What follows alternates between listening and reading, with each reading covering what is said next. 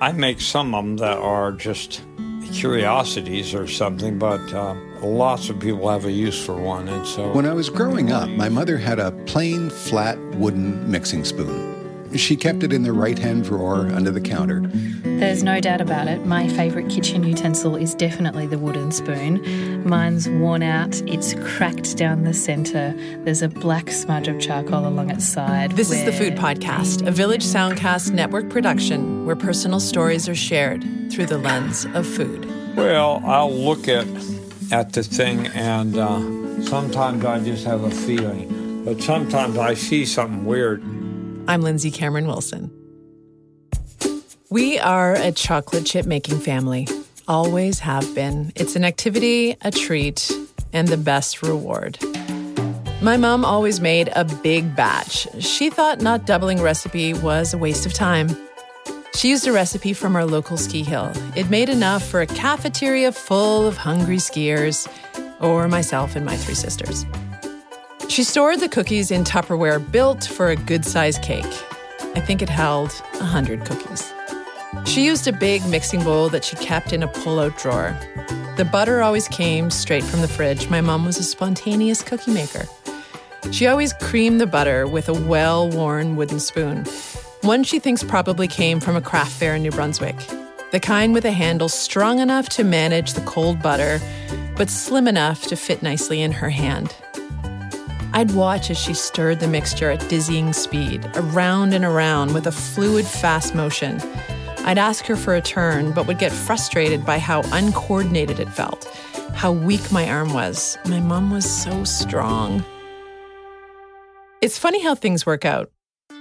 Today, she says that women from her generation worry about their triceps, how those firm batter mixing muscles can turn into loose chicken wings. But she's still strong, albeit the cookie arm more so than the other. Meanwhile, over in my kitchen, I have a KitchenAid, a powerful mixer with an attachment hook for bread, a paddle for dough, and a whisk for lighter things. I use the paddle most of the time. I put a cup of butter in the bowl, room temperature if I remember to leave it out, but most often cold because I'm a spontaneous cookie maker like my mom.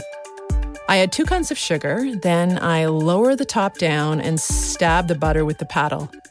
I turn it on and walk away as the paddle struggles through the cold butter, working the sugars through slowly as the butter is softened enough to churn freely. I stroll back over, crack in two eggs, tip in the vanilla, scrape down the sides with my wooden spoon, then I walk away again. When that's smooth, I turn the mixer off, take off the paddle, and position a sieve over the bowl. I add flour, baking soda, and some salt. I stir it all together. Everything falls through the sieve like snow. I take the sieve away. I add chocolate chips. My wooden spoon moves easily through the dough. The hard part happened when I was doing something else, like turning on the oven or checking my email. Have I mentioned I also pay to belong to a gym where I try to work my triceps on a regular basis? By the way, my mother didn't raise me before modern conveniences. She says she liked making cookies in a bowl with a wooden spoon without the competing noise of a machine so she could listen to the radio. And to work those arms so the calorie burn could balance out the cookie dough intake. Her wooden spoon churned through hundreds of batches of cookie dough. It had a scorched tip from a long contact on the bottom of a soup pot and a singed handle from being left on a burner.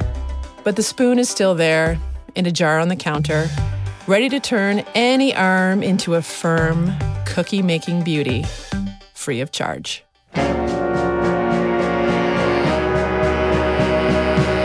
Today in the Food Podcast, I talk with Terron Dodd, wooden spoon maker from Cape Breton. He shares his story, traveling from the Pacific Northwest to a small island on the east coast of Canada a place full of hardwood and hope, perfect for his woodworking skills.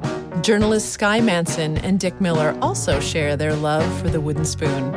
It's all about handmade beauty, strength, and discipline. Today on the Food Podcast.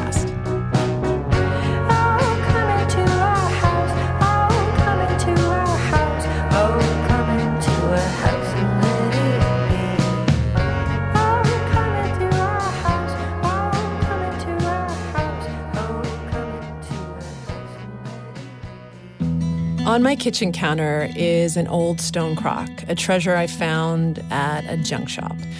Inside sits my wooden spoons, a big maple ladle with rippled grain, a wacky red plum spoon with a hole in the twisted handle, a pale beech smaller spoon where disease made a natural hole in the ladle that's perfect for stirring, and a lilac spoon with a fine purple vein running through its middle. It's not your average collection. The spoons are made by Terron Dodd, a carver from Cape Breton. I buy spoons from Terron whenever I see him at the Halifax Crafters, a local craft fair that happens twice a year. His stall is my favorite. Because when you buy a spoon from Terron, you'll always get a story. Wooden spoons are unique that way. They hold stories. The story of the tree, the wood, the grain of the wood, the shape of the ladle. He doesn't tell you how to use the spoon. That's up to you. My wooden spoons spark conversations. When I talk about them or share images of them, wooden spoon stories come out of the woodwork. Everyone has a favorite, and inevitably, a spanking story comes up. Yes, when I was little, disciplining with a wooden spoon was still the norm. My mom even had a wooden spoon that read, Mother's Helper.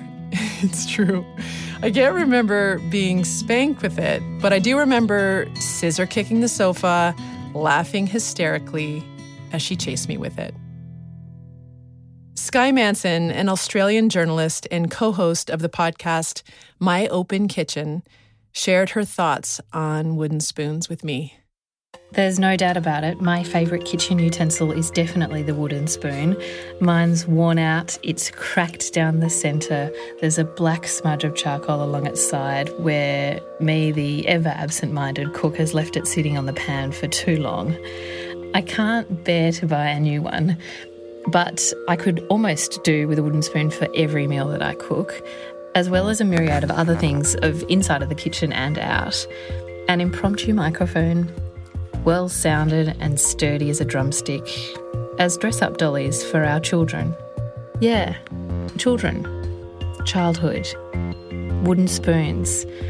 I know what you're thinking, and I am remembering the same, but it makes me laugh and it stirs a wonderful nostalgia within me. This time, it wasn't actually the simple wooden spoon as we know it today. Smacking in our house was done with a spoon that's rectangular and ridged. My aunt tells me these spoons are butter pats that my great grandmother, who I never met, loved. She'd use them every day for rolling butter from the cream of cows that were once milked every day on our farm. Happy memories, she says, and mine are too. It's Sunday afternoon. Mum's standing at the kitchen bench cooking dinner, looking out over our back veranda onto the lawn where my three siblings, one brother and two sisters, and my dad and I are bowling a red plastic cricket ball to each other on our freshly mown cricket pitch. The day's getting on, the sun's starting to go down. Something happens. One of the girls is crying, and my brother is to blame. The wooden spoon comes out and Dad's in charge. My brother obligingly sticks out his bottom and Dad swings. And even though we all know what's going to happen, we still carry on the ritual. Dad swings. The timing impeccable, and at the last minute, my brother pulls his bottom in and runs. Laughter from all of us ensues. And it's these stories of the butter pats that still get laughed about today by my family. A few months ago, I was in Cape Breton with my sister, driving along St. Patrick's Channel not far from Roseburn, where Terron lives. I knew we'd be close by, so I asked if we could visit his workshop. I wanted the other side of the wooden spoon story, the origin story.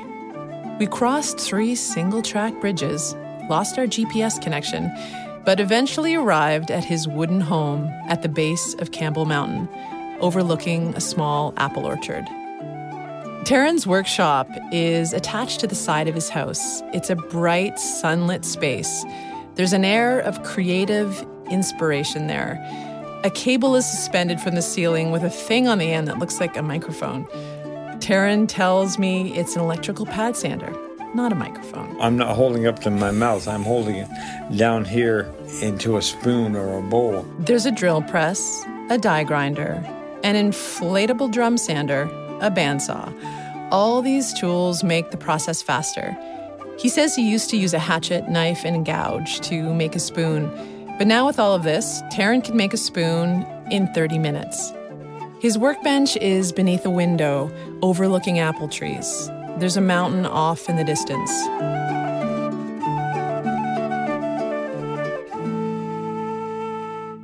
Gaelic is still spoken in Cape Breton. Terron had told me earlier that the language was one of the reasons he came to Cape Breton. I take this opportunity to share the two Gaelic words I know Ben Bria. Beautiful mountain, yeah. In fact, there's a name for this mountain.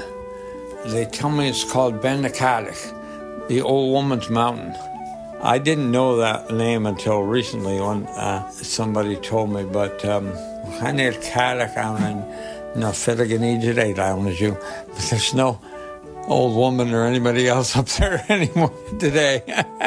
it's a quiet part of the world, but this room, it's alive.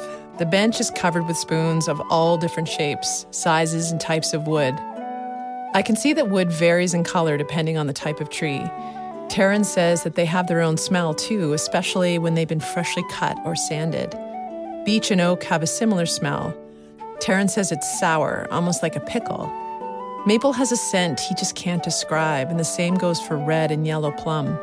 But lilac. It smells like incense. It doesn't smell like lilac flowers, it smells like incense. Terron is in a wheelchair. He has multiple sclerosis. But it doesn't seem to hold him back. As we chat, he reaches for wood, moves his chair around, and slides into the spot in front of the bench that fits his chair perfectly. All his tools are within reach. He says he's been in the chair for a year or so. I ask him if it's been hard to work in this new way. Being a, disabled this way, it cuts down how much I can get done. But before I know it, his eyes focus and he switches from struggle from, to his methods. Okay, I start out cutting them out on that bandsaw, and then I'll cut out a bunch of them. A lot of times I'll cut out oh a whole batch of them, fifty of them or so, and then I'll come over here and um, this is a belt sander. And if you put it up like that, you can grind you, around the curve better without making a bunch of flat sides on it. I pull up a little stool next to his chair. Terron tells me I'm sitting on a sawed off big bulb found on a Douglas fir. The legs are the branches turned upside down and trimmed. Lots of people call it a burl, but it's not really a burl. I just call them lumps because a burl is a, a lump that is made by a bunch of buds trying to grow out from some one place that don't sprout out into a, a branch. And so you get a lump there. And sometimes there's a couple of branches growing out of it. And sometimes it's not, it's just all lumpy. And that results in the grain that they call bird's eye a whole lot of little knots. Some might think these lumps are ugly Woodworkers like Terron see beauty. They see bowls, spoons, or what's beneath me, a stool. Well, I'll look at at the thing, and uh, sometimes I just have a feeling. But sometimes I see something weird. Like the spoon on the bench, the long one with feet on the end of the handle. Well,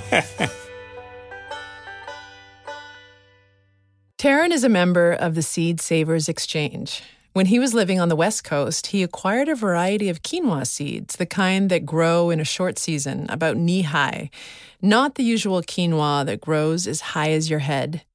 He found a woman through his Seed Savers catalog who had some, so he wrote to her and she agreed to send him some. Her name is Greta Löffelbein, and Löffelbein means spoon leg.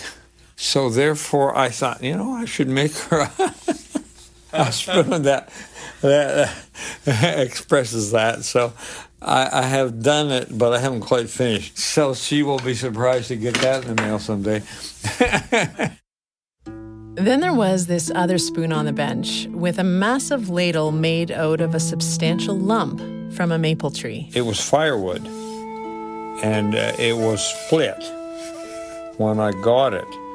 And I started trying to hollow it out into a, a big ladle. And I was finding cracks in it that I had to avoid, so I couldn't use this part here. And, and then I went and got a hole through it there. So therefore, I will have to either throw it away or leave a hole in it or put something in the hole. You can't just put a piece of wood in the hole, it just looks like a patch. I'm inclined to try with this one, putting a piece of uh, abalone shell in there. I have some abalone shell, and so I can cut out a little piece, grind it into shape, and epoxy it in there. It should come out nice. I like the idea of beauty coming from mishap. A burl is a sign of distress that comes from an injury, a virus, or fungus. Trauma in lilac wood is what creates that lovely purple vein in my spoon. Curvy grains in maple tell the story of struggle or something in the tree's path altering the path of its growth. Even a pearl is a sign of an attack. A grain of sand, or more likely a parasite, works its way into an oyster, and the oyster fights back by coating the intruder with layer upon layer of nacre, the opalescent coating that also lines the inner layer of an abalone shell. When I told my friend Dick Miller, a radio documentary producer, that I was working on an episode about wooden spoons, like Skye Manson, he came back with his wooden spoon story. Wooden spoons can hold joy, flavor, and a few layers of nacre too. When I was growing up, my mother had a plain, flat wooden mixing spoon. She kept it in the right hand drawer under the counter. The wooden rolling pin was in there too, and some tongs, I think, and assorted cookie cutters and other tools of the kitchen. On Thursdays, she would get out her great big old mixing bowl and the spoon, and she'd make nut hermit cookies or ginger snaps. The mixing spoon was, I think, her connection to the dough, sort of an extension of her hand and her arm, and, and I guess her spirit. I love that memory. The memory I don't love quite so much about the wooden spoon is that it doubled as a bottom paddler. When my brother and I went off the rails, as two boys often will, out came the spoon. It happened often enough, I guess, that pretty soon all it took was my mother rattling the drawer and peace would immediately return to the valley. Years later, when my mother was all morphined up as she prepared to leave this world, she and the spoon left me with another memory. In her mind, she was back baking cookies. I watched her as she held a phantom bowl in one arm and stirred some ephemeral batter with, well, with a memory spoon. It's my last memory of her. My father died a few years later, and my brother and sisters and I had the task of dividing up the household. Now, that was an amazing day. We went from the basement to the attic. We were talking and laughing and remembering, and the only rule for who got what was this in the event that two of us wanted the same thing, it went to whomever had the greater need. Pretty simple.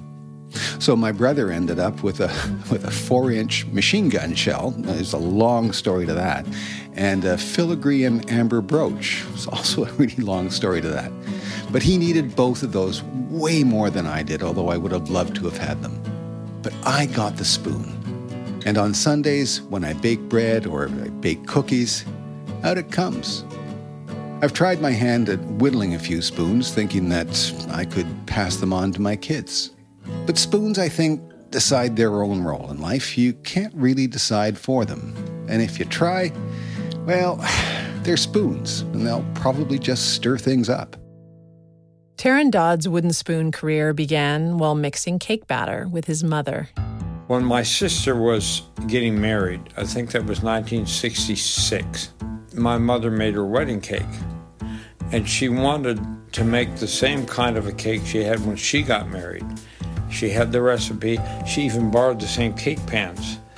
And it was an old English wedding cake, which was a kind of a fruit cake. The recipe was all in pounds so many pounds of flour, so many pounds of raisins, so many pounds of currants, and so forth. It all added up to 29 pounds of cake batter. And she had a plastic tub. It was a lot of stuff, and it was thick, sticky, heavy stuff. And so she stirred and stirred And she got me to help her, and I stirred, and she stirred, and I stirred, and she stirred. And you had to be careful or you'd break the handle off her old wooden spoon. I thought, I have uh, three more sisters. She is bound to do this again sometime. I had better make her a spoon that is really up to the job. So I went out to the woodshed and found a piece of maple, and I made her a spoon about this long. Terron stretches one hand high into the air, the other down to the floor. Well, she never used it. She never made another wedding cake. But my sisters all, all got married a long ways from home, and so she didn't uh, do that. But I got the idea of making spoons. That was in Washington state, where he grew up, raised by a family of woodworkers his grandfather, his father, and his mother. The kind of woman who, if. She wanted uh, a desk. She built herself a desk, you see. Terron grew up a Quaker. I don't know if being practical or skillful is one of the tenets of their faith, as practicing nonviolence is. But it seems as though creating useful things with a little whimsical beauty thrown in is what drives Terron. Uh, wooden spoons, I make some of them that are just curiosities or something, but uh, lots of people have a use for one, and so they are useful, and you can make them beautiful too. The tree has a lot to do with that. You have to give the tree a lot of credit. It worked for years on it, and I only worked for half an hour or something, maybe at the most. Give the tree the credit.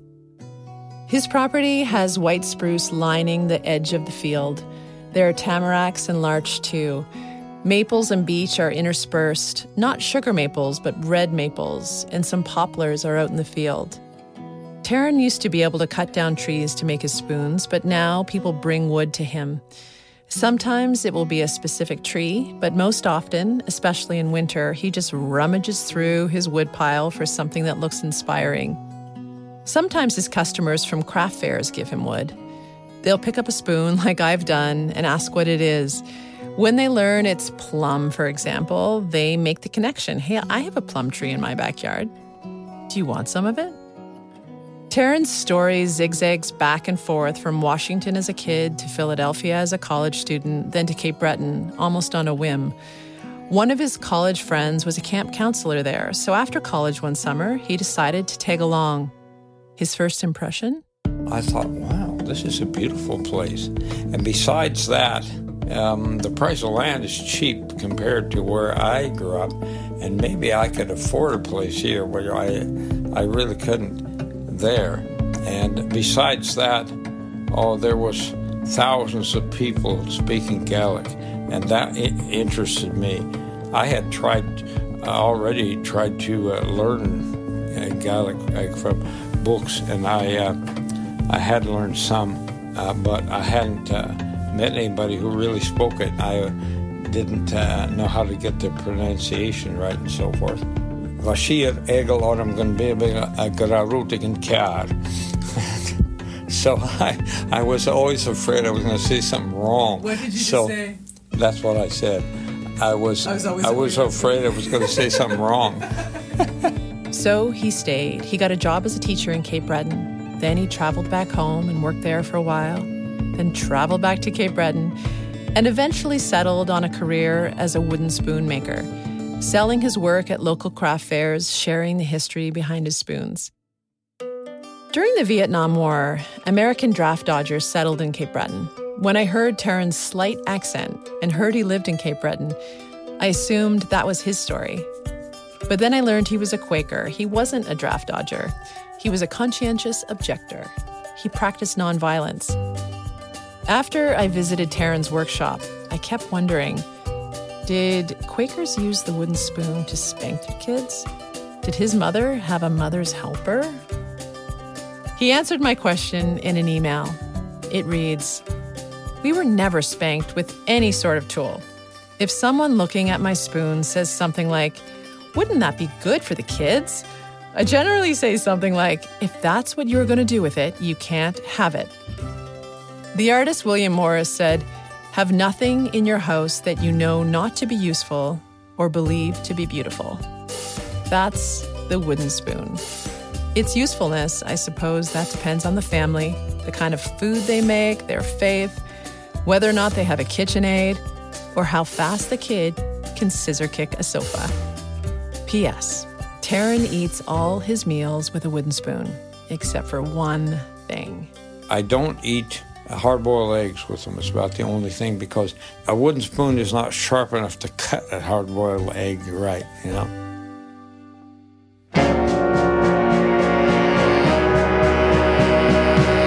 Thanks to Terron Dodd, wooden spoon maker. You can order his spoons at terrondodd.com. And special thanks to Dick Miller and Skye Manson for your wooden spoon stories. You can find Skye and her co host Sophie Hansen on the My Open Kitchen podcast, wherever you find your podcasts, or at my-open-kitchen.com. Dick Miller can be found teaching advanced radio documentary at the University of King's College School of Journalism, my alma mater, right here in Halifax. I'll have all of this in the show notes on lindsaycameronwilson.ca forward slash the food podcast. And you can find me on Twitter and Instagram at the food podcast. I'd love to hear from you. And as always, thanks to Jen Grant for our theme song. Thanks for listening. I'm Lindsay Cameron Wilson.